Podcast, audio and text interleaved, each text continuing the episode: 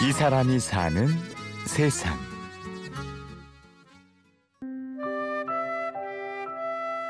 제가 군대 있을 때 돌아가신 분들이 너무 많아요.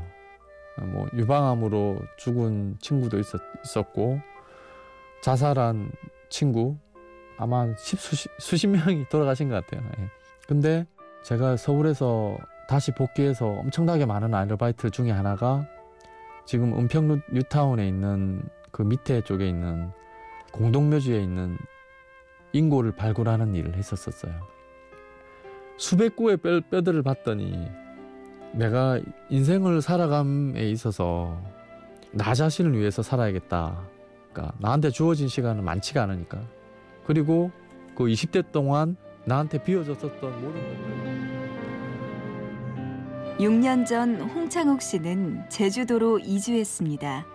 그리고 지금은 제주도의 농산물을 도시민에게 판매하는 마을 기업의 실장 외에도 육아 에세이 작가, 팟캐스트 제작자 등 다양한 직함을 갖고 있는데요. 아, 저희가 이제 1박 2일 초청 행사를 하는데 항공 예약 번호를 남겨야 confirm이 되거든요. 그래서 지금 예약은 하셨는데 예약 번호를 안 남겨 주셔 가지고 예약 번호 남겨 달라고 톡했어요. 아 남겨주셨네요. 아 굉장히 일 많죠. 택배 포장도 해야 되고 박스도 들어야 되고 그러면서 이제 애도 봐야 되고. 네. 제가 이제 블로그도 제가 직접 운영하는데 점심 때 밥 먹으면서 이제 갔었던 이제 식당들 직접 포스팅 해가지고 이제 블로그에 올려놓기도 하고 그러고 있어요. 경남 마산의 과수원 농가 아들로 태어나 집안의 기대를 한 몸에 받으며 오른 서울 유학길. 하지만 대학 생활은 여의치 않았고 미래의 꿈 또한 불투명했습니다. 음, 사실 제가 꿈꾸던 대학 생활이라고 하는 것 자체도 없었던 것 같아요. 그러니까 머릿속에 진짜 뭐 완전히 백지 상태에서 강의 시간표부터 또 짜야 되고 오늘 점심은 누구랑 먹어야 될 건가에 대한 부분도 또 해야 되고 또 저녁 시간에 뭐, 하, 뭐 하게 되지? 그러니까 시간적으로 너무 많이 남게 되는데 그 시간에 채워야 될 나의 어떤 구체적인 동기라든지 목표라든지 이런 것들이 전혀 없었어요. 그러다 보니까 졸업 후 대학원에 진학하지만 마음속 헛헛함은 여전했죠. 대학원에서 사실은 대학 때 하지 못했던 어떤 갈증들을 대학원까지도 이어가게 된 거예요.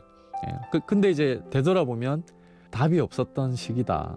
답을 낼 수 없었던 시기다라는 생각이 들고 그 시간을 계속 유예만 했었어요. 유예만. 이제 그러다 보니까 28살까지 온 거고 28살 되니까 이제 군대 그렇게 시간의 흐름에 몸을 내맡기는 내내 창욱 씨는 방황했습니다.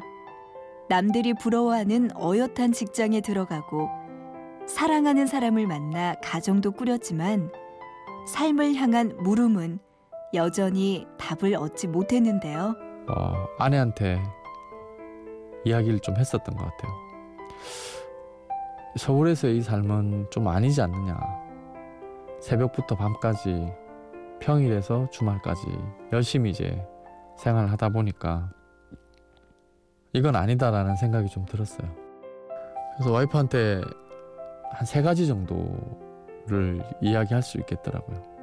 첫 번째가 뭐였냐면 제주도로 이주를 해서 생활하고 싶다.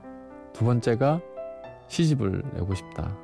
그리고 세 번째가 아내하고 태어나서 처음으로 내가 주도하는 삶을 살아보겠다고 말하자 아내 역시 반대하지 않았습니다. 제주도에 있는 여러 곳에 이력서를 낸 지 6개월. 드디어 기회가 찾아왔습니다. 어떤 정도였냐면 뭐 제주도에서 예를 들어서 마라도 짬뽕집 뭐 운영하는 거 아니면 펜션 운영하는 부부 녹차밭 관리하는 일용직 다양한 이제 일자리들이 있었는데 그런데 다 6개월 동안 이력서를 다 냈어요. 번번이 실패하는 거예요. 근데 기회가 왔어요. 이제 어, 제주도에 있는 아주 작은 IT 회사인데 문화 콘텐츠 관련된 사업을 수행할 인력이 필요한데 어, 면접은 보게 해주겠다. 그 당시 기억나는 게 제주도 서울에서 다니던 곳보다 보수는 낮았지만 제주도의 산과 들, 바다는 더없이 위안이 되었고 자기 시간 역시 큰 선물로 다가왔습니다. 하지만 보다 장기적인 제주 생활을 위해서 창욱 씨는 또 한 번 자신의 선택을 밀어붙이는데요. 제주도에 제주도에서의 이 회사라고 하는 게 쉽지가 않아요. 급여도 적지, 시장도 좁지. 아 이걸로는 지속 가능하기는 어렵겠다. 그리고 이제 제주올레도 또 사단법인이잖아요. 비영리 법인이고 거기서 계시는 안은주 국장님이 저한테 그 이야기를 하는 거예요. 혹시 제주도 마을에서 어, 하고 있는 이런 마을 기업이 있는데 여기에 들어가서 어, 일을 배우면서 한번 해볼 생각입니다.